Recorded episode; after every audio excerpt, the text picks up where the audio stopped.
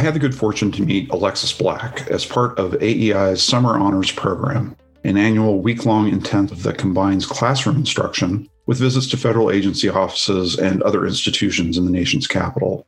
Little did I expect how much she, and now her husband, Justin, would have to teach me.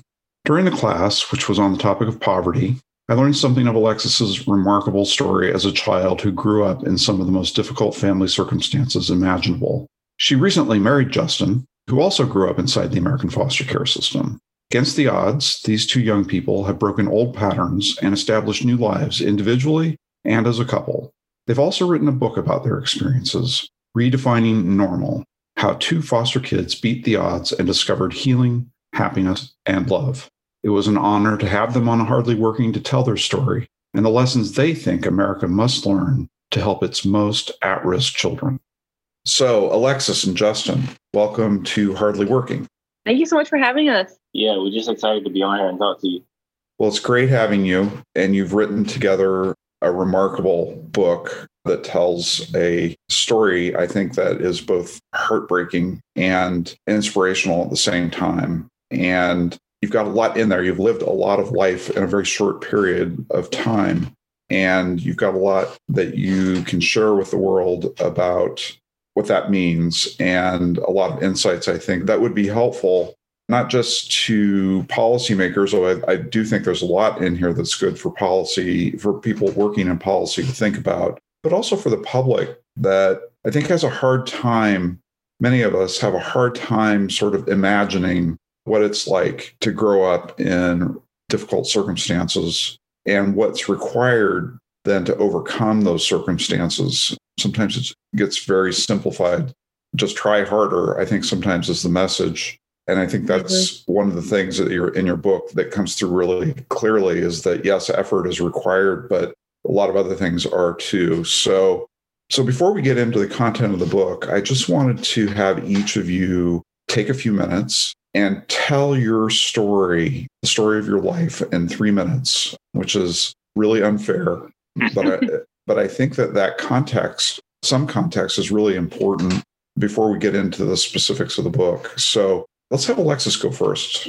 Okay, yes. A little bit about me. I'm Alexis Black. Now Alexis Black. I was Alexis Linderman. We recently got married, but I would say my story really starts when I was about five or six years old. My biological mother actually committed suicide. And after that, I went to go live with my biological father who around the time that I moved in with him when I was about five or six, that's when the abuse really started with him. And it was sexual, emotional, and physical abuse up until I was about 13. After that, I was taken away from his house and put into foster care, but I was placed with my aunt and uncle. And that was actually not a very good placement just because there was a lot of emotional and mental abuse that happened during the time that I lived there. But also outside of that, because I was taught that love hurts and that love is transactional. I was taught that by my biological father and all these other deep rooted issues. It was in an abusive relationship for about eight years. So from 13 to 22, I was in an abusive relationship. And so it was a lot of compound trauma during that time. And when I lived with my aunt and uncle, as I mentioned, it was pretty emotionally and mentally abusive. And there was a lot of threatening to kick me out, threatening to put me in another foster home, things like that. And I was at my 10th school already for high school. And so I didn't want to kind of push the boundaries and, and get kicked out or get put into another home because I would have to switch schools. But ultimately, I did end up getting kicked out, and my aunt packed up all my stuff and put it in the driveway. And that was my junior year of high school. And at the time, you know, that was an extremely terrifying moment, but it ended up being the greatest moment of my life because I met the greatest foster parents on the planet who are now my adoptive parents.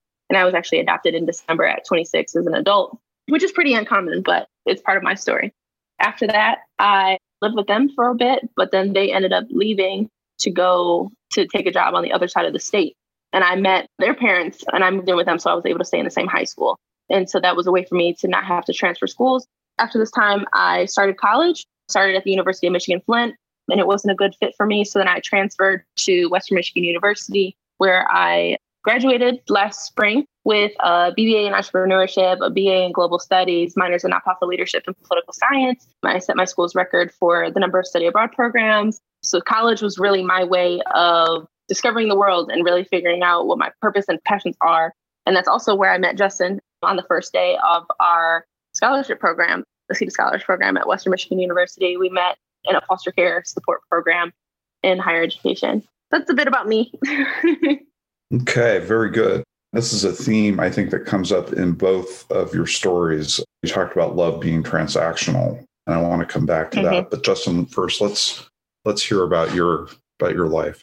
Yeah, so I'm from Detroit, and I grew up in Detroit since age uh, 17, roughly. And I started my journey. Well, my journey in foster care started at nine years old when my family my mom specifically and my dad dealt with a lot of substance abuse issues. My dad involved with selling drugs and doing drugs and stuff like that. So the kind of the influence of my family and community was kind of bringing down me personally and also the members of my family as well. And a lot of times in the book, I focus mainly on the mental health and stability of my family and how that shaped the culture of our family and each of us individually moving forward. So that circumstance with my family and my parents' situation kind of influenced our living situation. We lived in poverty for quite some time and experienced homelessness. From there, actually, CPS discovered our situation. They learned more about the things we were going through as a family and how we were living on a day to day basis.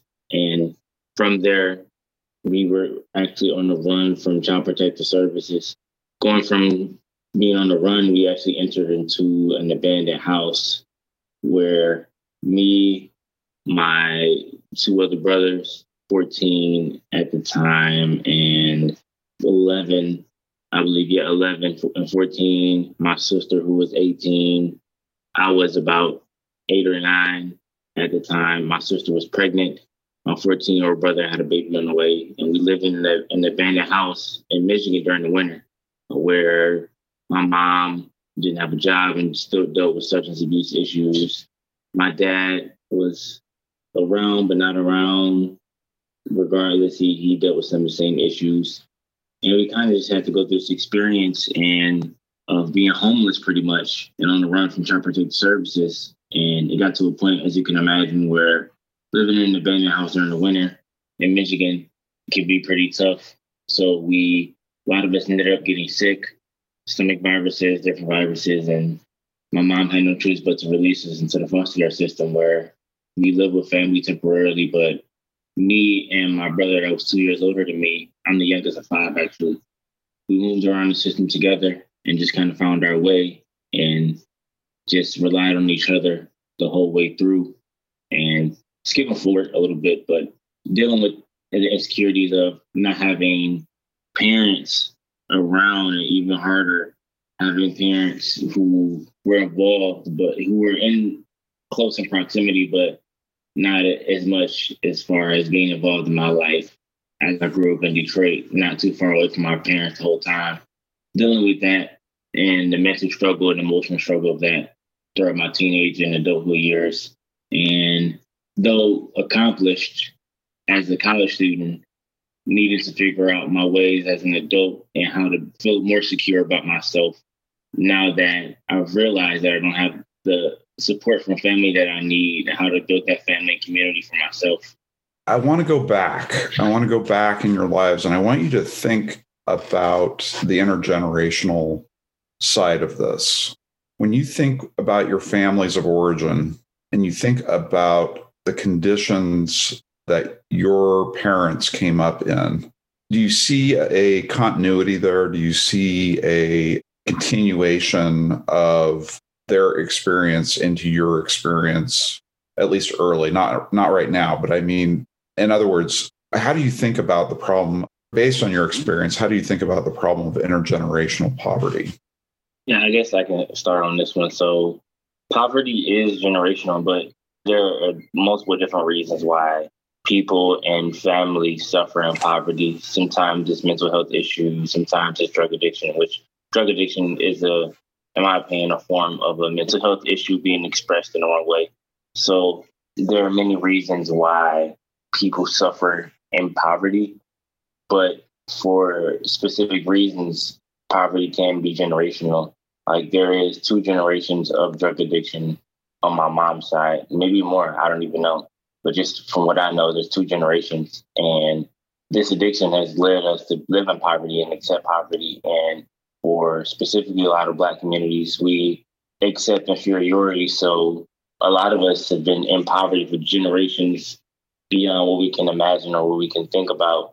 So this idea of poverty is almost accepted, is required, and culturally, you know, we discuss how even if we do try to get out of poverty, you know, it is frowned upon by others. Me traveling to 30 different countries, accomplishing what I accomplished in college, internships to Washington, D.C., it's either frowned upon or ignored. And success is like just strange to look at.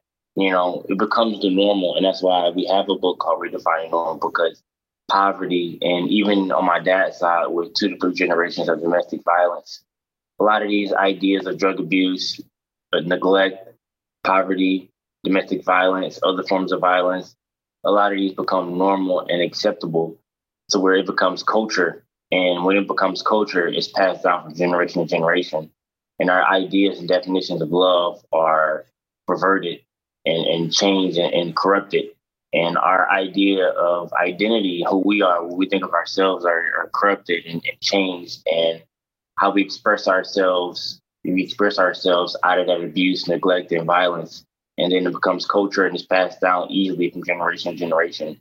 And that is how it's passed down. When it's all you see and it's all you surrounded with, it becomes the normal. So it's that's what it is.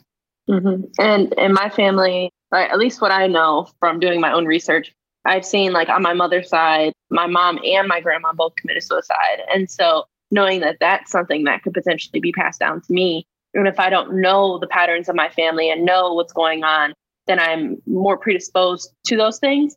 And then also what I've learned from the ACEs assessment, which is adverse child experiences, which we talked about actually in our AEI summer honors program, what you're predisposed to depending on the different traumas that you've gone through. And because we've both taken the, the ACEs assessment and 10 is the highest score, and that's what I scored. And then Justin scored a nine. And so knowing that we both are predisposed to these, all these different things, we have to be super vigilant on what we allow ourselves to be exposed to, what we really think about every day, what our actions, things like that. And then on my dad's side, I know that violence definitely falls on that side of the family. And say, even with my grandpa, which is my dad's dad, I know that he abandoned the family and and left. And I see that within my biological father. He didn't want anything to do with me until I was two years old. And then once he finally did decide that he wanted something to do with me, he fought my biological mother tooth and nail to get me and fought her through court. And it was really just more of a way of having power over her than anything else.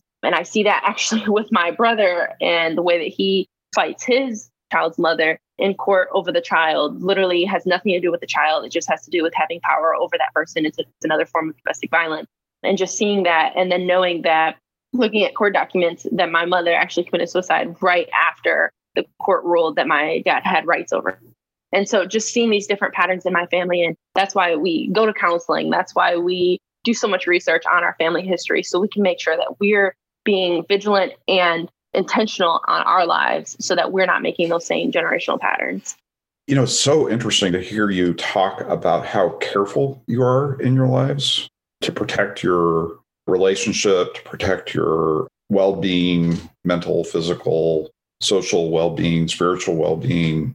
It almost sounds like, I just want to bounce this off of you and see what you think. It almost sounds to me like people who are in recovery. Do you feel like you're in recovery?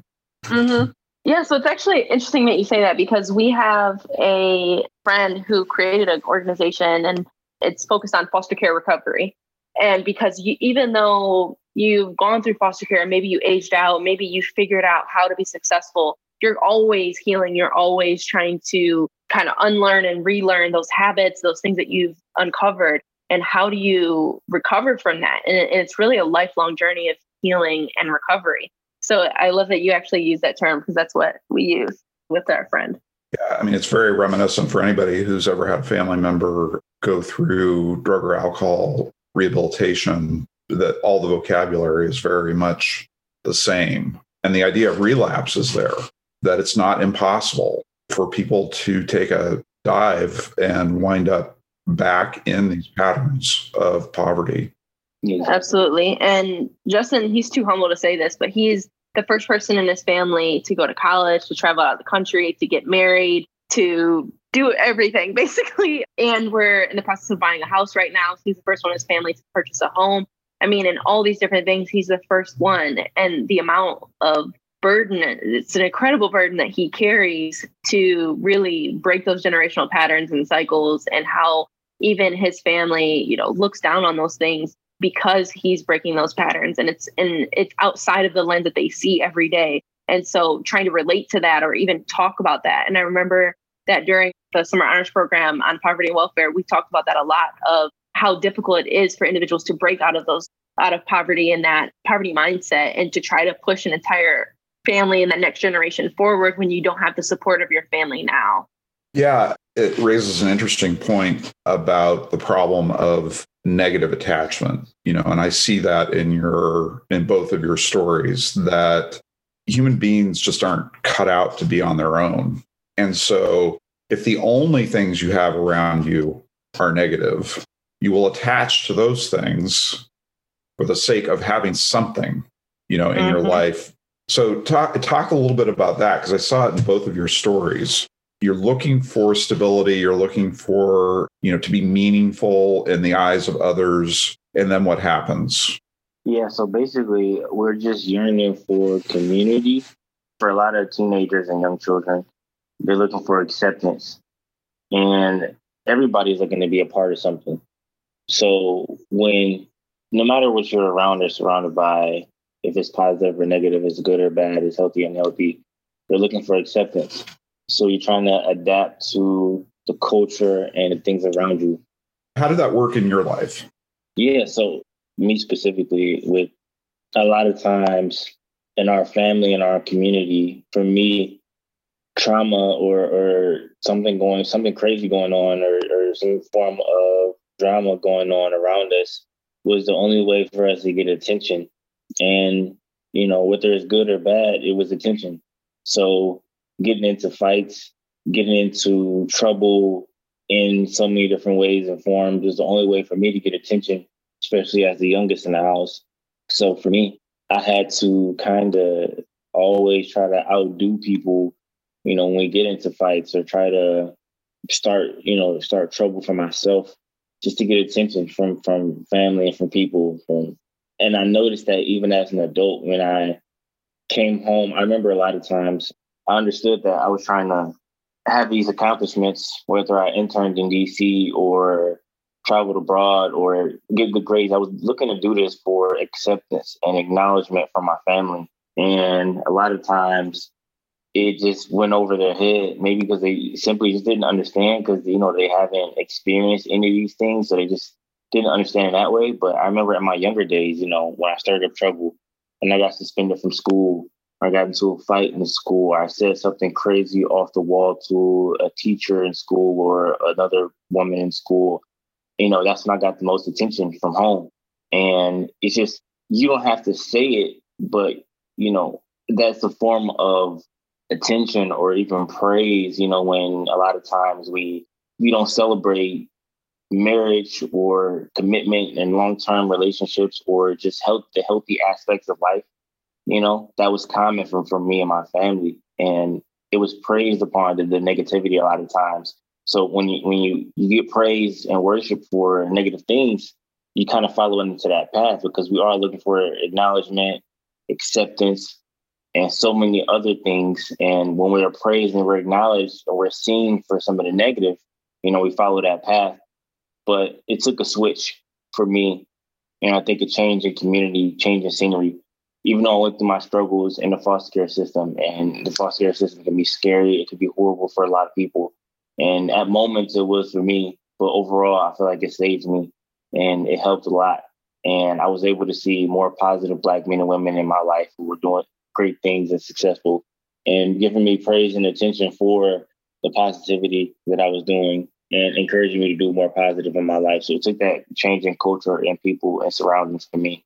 Alexis, what are your thoughts on that question of what a child has to do in such circumstances as you grew up in to get attention? Absolutely. For me, as common as it is for a lot of young women who, who go through sexual abuse or sexual violence, a lot of times it can come out in in that sort of fashion where we're seeking attention in the wrong way. And a lot of times it can be through partners or men or whatever it may be. And for me, it was in that same fashion of reaching out to guys around me, trying to get attention, trying to always have somebody hug me, touch me in any way possible. Because for me, that love came through physical touch because that's what I learned through my biological father. And I saw that transition when I entered into that abusive relationship for eight years, even though I didn't really understand that it was abusive until I met my foster now adoptive parents when I was actually almost in college. That's when I learned that the relationship that I was in was actually unhealthy. I didn't realize that. I thought that this was normal. Like I remember coming home and asking my foster dad, you know, do you ever call Kim, my foster mom, the B word? Because I'm called that every day. And is that normal? Because I don't, I didn't know. I, you know, when you're not surrounded by healthy examples and healthy understanding of what even a relationship should look like, you accept anything. And especially if it's somebody that tells you that they love you, because you need that, you need that love, you need some sort of community. And as Justin mentioned, and that, and that commitment, whether it's healthy or unhealthy. So for me, it came out so much into that abusive relationship of constantly going back and constantly trying to seek validation from that partner and my worthiness. Because if I don't understand what my value and my identity is, then I'm willing to accept those things. And I saw that in myself, even though I lived now with my foster parents and I saw their relationship, which was very healthy. I didn't believe that I was worthy of that. I really believe that they did something. God must have loved them a little extra or given them a little extra grace. I didn't deserve that. And so that's why it took an extra three or four years, even after I met my foster parents, to leave that relationship just because I had such ingrained and deep rooted issues around what it is to be worthy and to create my own community and support system. Amazing.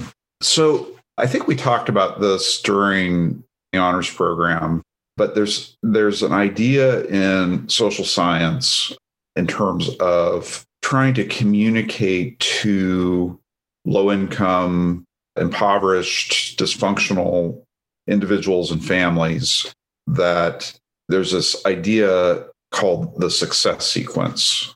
Does that sound familiar to you, Alexis or Justin?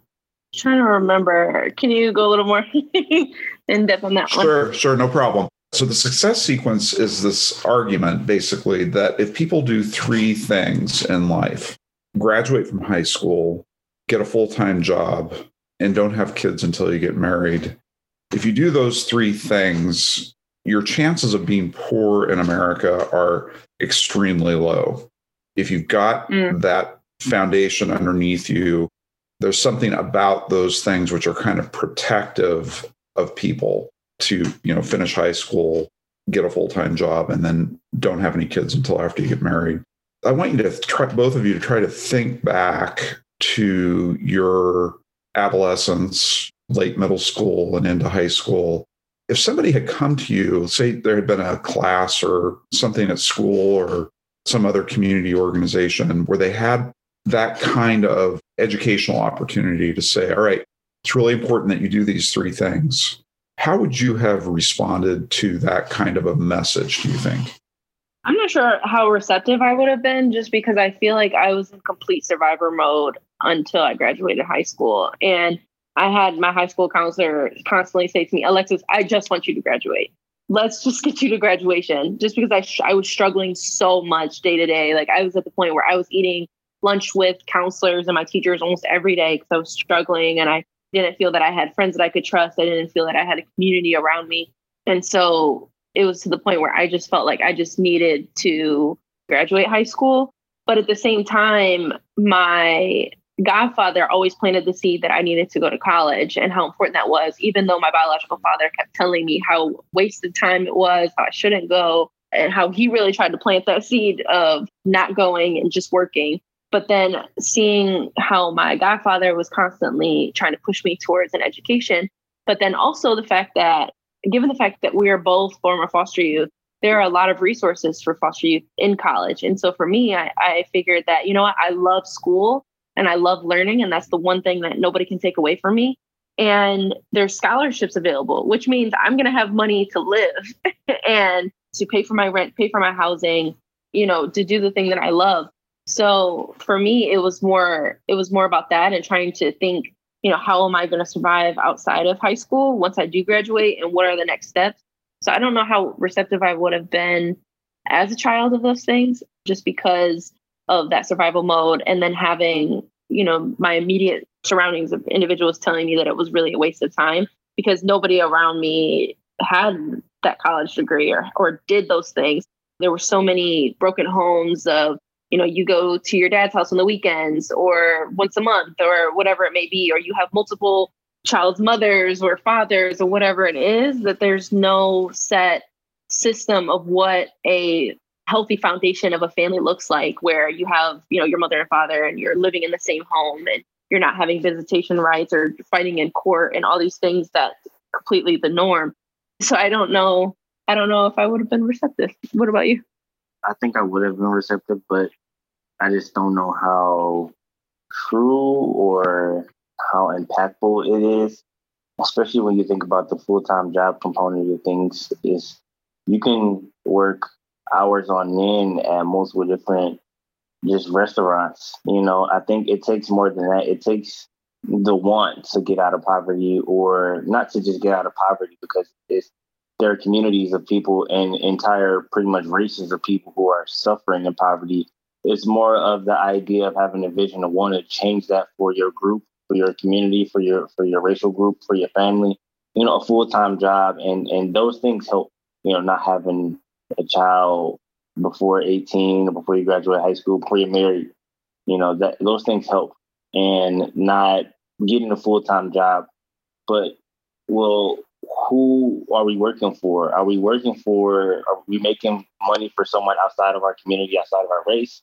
Is this full time job actually teaching us skills and abilities that will help us and that will help us become more independent or maybe start a business, start something in our community that would change the future for our community. You know, it's not just as simple as a full time job because there are a lot of people in poverty who are working. And I think that's a misconception that a lot of times that people in poverty just don't have jobs or aren't working. There are a lot of people who are working, even if they're doing some type of construction or doing some type of something that's under the table there are a lot of people who are working at, at restaurants or, or fast food joints and other things, but the problem is the rat race where we're not working towards wealth. We're working just to get another check or another check for this week and holding on. And a lot of people in poverty are holding on by threads where if they get an injury or their car breaks down or something, an emergency situation happens, they get even deeper into poverty. And this cycle of you know just chasing a check is exhausting but you're used to just living just to earn money for food and to pay bills and that's it.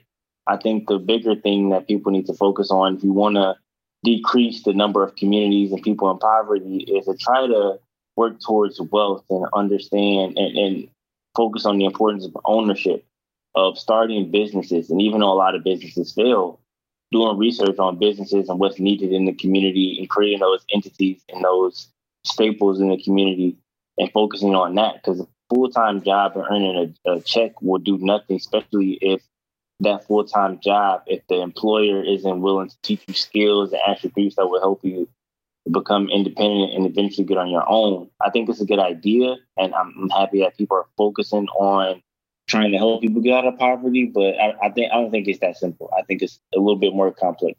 So let me let me press into this just a little bit, and then we'll move on. So what I'm I'm asking you to do with this question is to imagine yourself back then and imagine mm-hmm. that you're 10 11 12 maybe you know into high school and somebody comes to you you got a special assembly at school or something, and everybody goes in, and there's somebody up there talking about this thing called the success sequence. Your answer, Justin, was really good because it, it's a great perspective looking looking at it as an adult. But I'm I'm curious as to if you can sort of in your mind go back to the way that you thought then, what was going on around you then, and somebody comes in and says, Look, you just need to finish high school, get a job, and don't have any kids until you're married. What would that have meant? That's the question I'm going. What would it have meant to you then? Yeah, I don't. I don't think. I mean, it would have been. I'm like, oh, okay. Then I guess being successful is not as hard as I thought because I, I don't know. I just I didn't think that those three things are is that difficult. And even as a nine or ten year old, or you know, being that young, I didn't think that those things are that difficult. You know, even though it w- it was somewhat common around me a lot of times. For me, I always I kind of followed into the path of my community a lot of times, but I mean, I always had great aspirations. I'm always thinking mm. entrepreneurial. I didn't want to have kids too young because I knew I couldn't afford kids. I seen my parents struggle and all the things that we went through, and I I, I kind of made a decision pretty young that I didn't want to have kids, you know, prematurely, and put myself in a hole where they have to suffer because I don't have the money to feed them and, and everything. And my only concern will be is getting a full time job is because I mean, yeah. and, and, again, this is what I would be thinking as a young person at saying that, okay, are you guaranteeing a full time job? Is this person that is coming to say this is offering a full time job? And that would be my only concern. No, they're just telling you. They're just, scared of like, yeah. okay, how do how do I? Yeah, they're, they're just telling you that it's yeah, a good I mean, idea. I don't, I don't know. I mean, I these... think that I would, I would think that it would be a lot easier. okay, so I want to explore something Alexis talked about in her last answer when she was talking in her last answer about this godfather or godparent in her life. Who was that? And how did he make his way into your life? And then why did he have so much influence? Yeah, his name was, I call him Uncle Giles. He was the first role model that I had of what a man looked like and what a healthy relationship looked like with him and his wife, my Aunt Bev.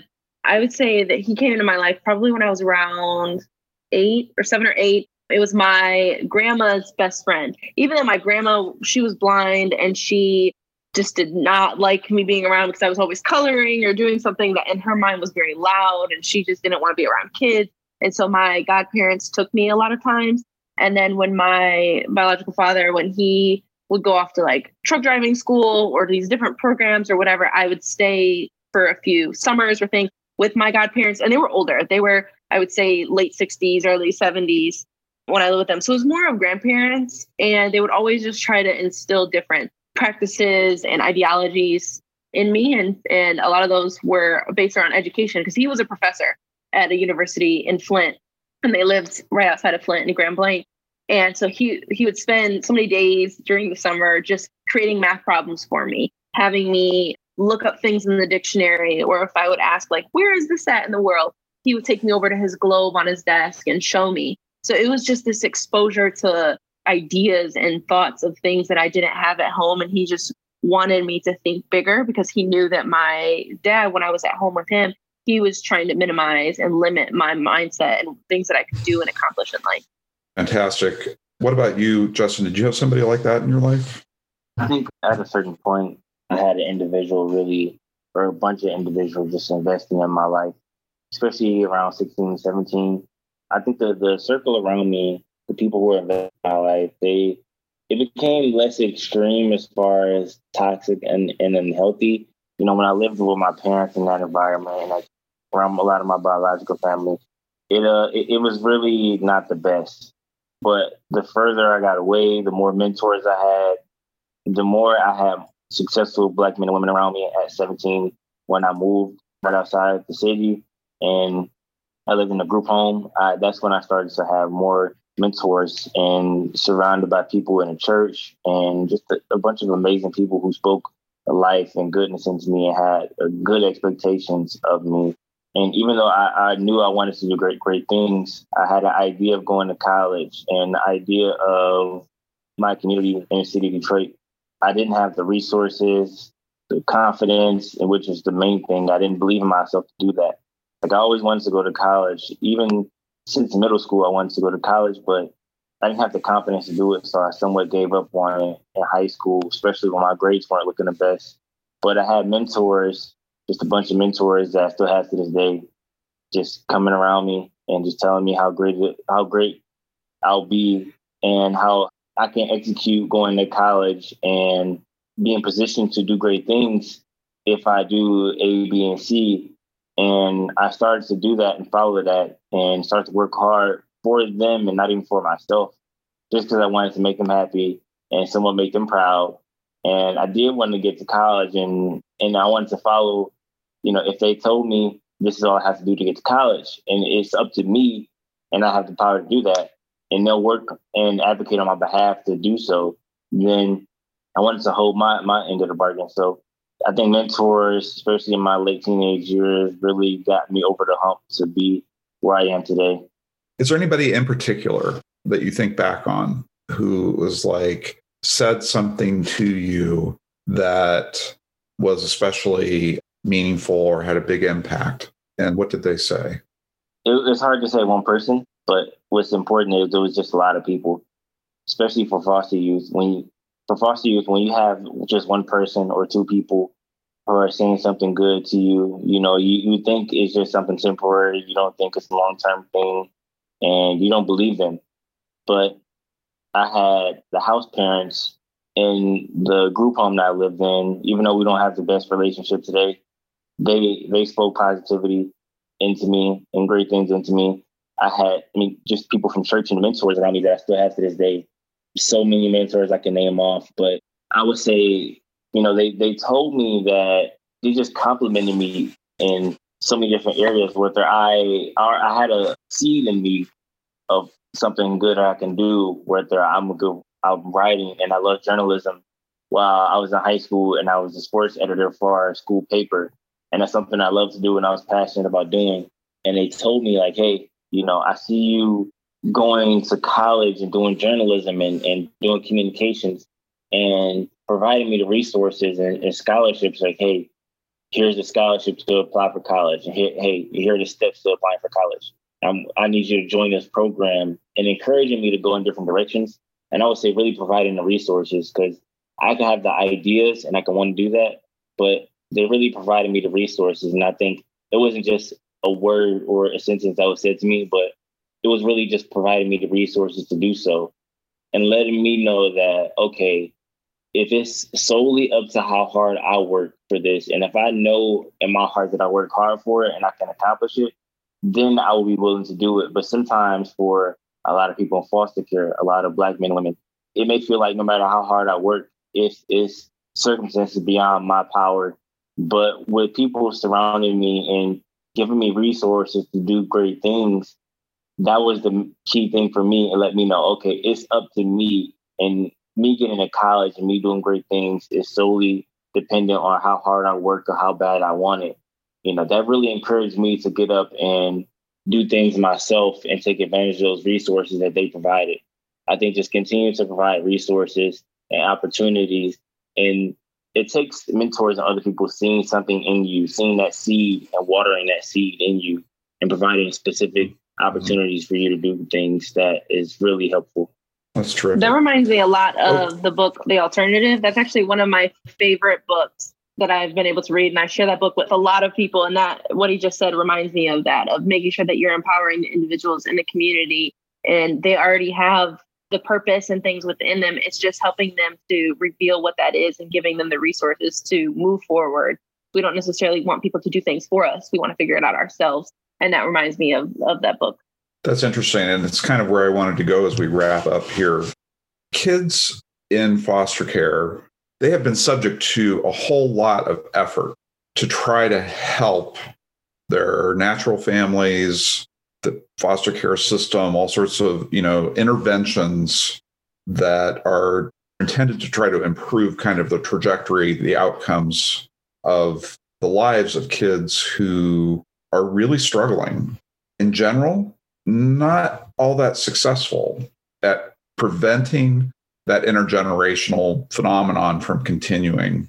And I'm curious, just like from your standpoint, if you were advising a member of Congress or a mayor or somebody working in the CPS or some other institution that a helping institution that's there to you know it's public or private doesn't matter but if if you were advising them on what kinds of changes need to be made so that more kids wind up on your trajectory and fewer on the trajectory of most of the kids who come through the foster care system or many of the kids who come through the foster care system. I don't want to paint with too broad a brush there but what would you advise them? What needs to be done differently I see a lot of the issues being that the resources that are provided for foster youth are reactive and not proactive. Once youth are already taken away from their home, which a lot of times the number, well, actually, the number one reason why foster youth are taken away from their home is neglect. And oftentimes, neglect is a symptom of poverty. And so these youth are being taken away from their family, which is traumatic in itself, and then trying to give services after that versus trying to support families while they have the youth and coming in and, and with intervention services. Maybe it can just be providing a different way of thinking. Like for what we talk about in the book, which you've read, is so much of who we are today is just based on a change of environment or a change of mindset based on a new set of information that we were given. Or when we don't have that information, when we're only basing our lives and the foundation of who we are, our identity, how we raise our children, all these things based on generational patterns and not questioning what that is or not given an example of a way to do it differently. And when you don't have those examples or have that knowledge, how do you know to be better if you don't see better? Or you're not given that information. So there's to me, there's no resources around being proactive and, keeping youth with their families and giving them the resources that they need at a young age versus trying to give it to them once they've already been taken and that trauma has already been set. And so that's that's an issue that I've noticed within my own experiences. There has been several studies happened within Australia that I have a friend who's been working on of trying to support youth and families while they're still in the home versus taking them away. And how do we bring that to the US and not trying to support them at such a late time, especially youth who are transitioning out of foster care and you may be aware from the book of how many youth are homeless or incarcerated after they leave foster care. I think the statistic was like 80% of people that are in prison have a history of being in the foster care system. And so that is proven that there is a foster care to prison pipeline. And how do we be proactive around that? And there just isn't enough measures working in the in the other way to make sure that youth are staying with their home, making it a positive, healthy environment, and then if they end up going to foster care, how to help have them have a healthy transition out versus when you're 18 or 21, like, bye, have a great life. You know, try to get a job, try to be stable and figure out next steps. that doesn't work. Even with us with the great support systems, we really struggled when we aged out. And just not seeing those resources for other youth has been really difficult, especially during COVID. I've seen it, everything exacerbated. Yeah, I agree. Justin, you have anything you want to add to that? No, I think she said a lot. I think Alexis is on point, and I, I kind of just I agree with everything she's she said. And for policymakers and people who have influence and advocates to look to provide policies and resources that would not just keep foster youth and people in the system just stringing along and running a rat race and stuck in poverty, but try to give them, I wouldn't say normal life, but try to give them the resources that will be provided to somewhat of a middle class kid of okay, okay there are resources are starting to be more resources for funded funds in college. And focus on you know wealth and how foster youth can not just simply get an apartment or simply rent a house but how can you own a house? More policies and resources towards that how can there be funding for your business you know, and how how can we just get more ownership and autonomy over our lives because there's been so many systems and people who have had control of our lives. How can we, you know, not just get to obtain ownership and wealth and autonomy and, and some things that a lot of us don't even think about. Think ahead in that way and create policies that position us to do those things. What that reminds me of again is back to that book, The Alternative, and how coming around individuals and creating community and supporting them in their initiatives, supporting them and figuring out their own problems like for me, one of the most empowering things that ever has happened for me is when I moved in with my foster parents and they would ask me, What is it that I want? What do I want for dinner? What do I want to do this weekend? You know, what what do I think about solving this issue? Or when I come to them with a question and they say, Well, what do you think? And really challenging me and my perception and trying to get me to think for myself. And that's incredibly difficult for foster youth when you never feel like you make your own decisions, when you feel like your foster parents or social workers are constantly making decisions for you, then you don't understand the impact of those decisions and as well as the consequences. And for me, that really taught me how to be independent and how to figure things out on my own and to work through them. And no matter what decision I do make, because ultimately it, it is up to me, the consequences are of my own as well. And so that's something that I learned. It wasn't until I was about 17 or 18 when I lived with my foster parents in that six months to a year time that I lived with them that they taught me that invaluable lesson that really got me to where I am today in so many ways, building, as you mentioned, like that ownership, that those success principles, taking ownership over my life and my decisions. I think that's so fascinating. And it comes up a lot in the work that I do, research that I do on criminal justice reform and reentry, which is when you take people, like I said earlier, you know, the foster care to prison pipeline is a very real thing. And part of the reality of that is that there's so many interventions going on to try to prevent the negative outcome. There's so many mm-hmm. interventions going on. And basically, we end up training people how not to make decisions and how to mm-hmm. look to mm-hmm. others to make to make decisions for us rather than sort of building their personal agency, their capacity Absolutely for decision making, but also just the idea that, you know, you're the primary owner of your own life and that ultimately it will be up to you. And mm-hmm. you have to get used to that idea of choosing and deciding. And and I want to hasten to add, I'm not blaming people for not having that capacity or lacking enough of that capacity because I think it is a learned behavior and learned set of expectations that has to be unlearned and something else has to be put in its place. And mm-hmm. that's what really strikes me about your story is that you just the story you just told is that doesn't happen overnight. That's not a light switch that you flip.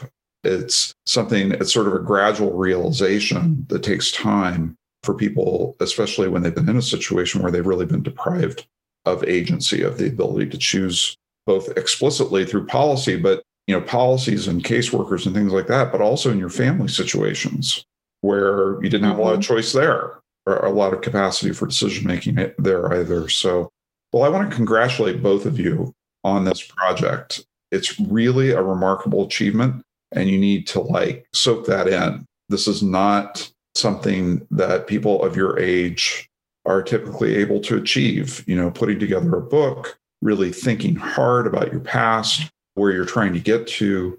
And so I just, again, I just really want to congratulate you for the courage that you have and that you've shown in putting this book together.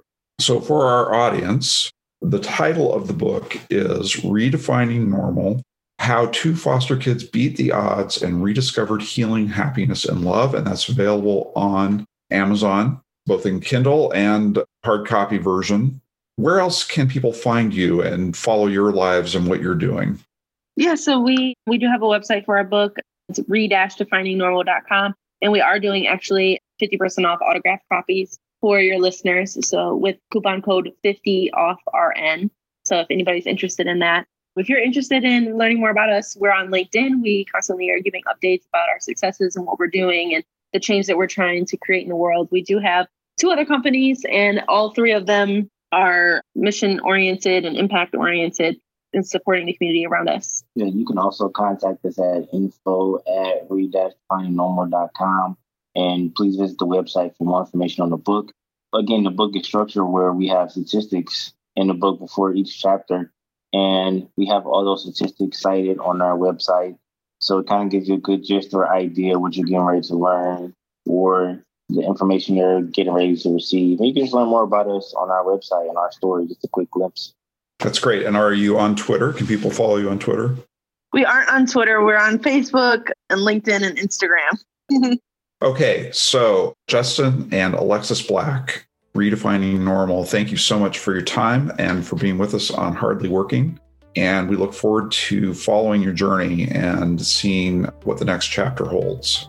Yes, thank you so much for having us. Yeah, thank you for having us on here. We truly appreciate it. Thank you for joining us on this episode of Hardly Working. I'm your host, Brent Orrell, and I hope you tune in next time to learn more about the state of workforce development in America. Be sure to like and subscribe to our podcast. Let us know at vocation at aei.org if there are any topics you'd like us to cover. As always, we hope you find the job that fits so well it feels like you're hardly working.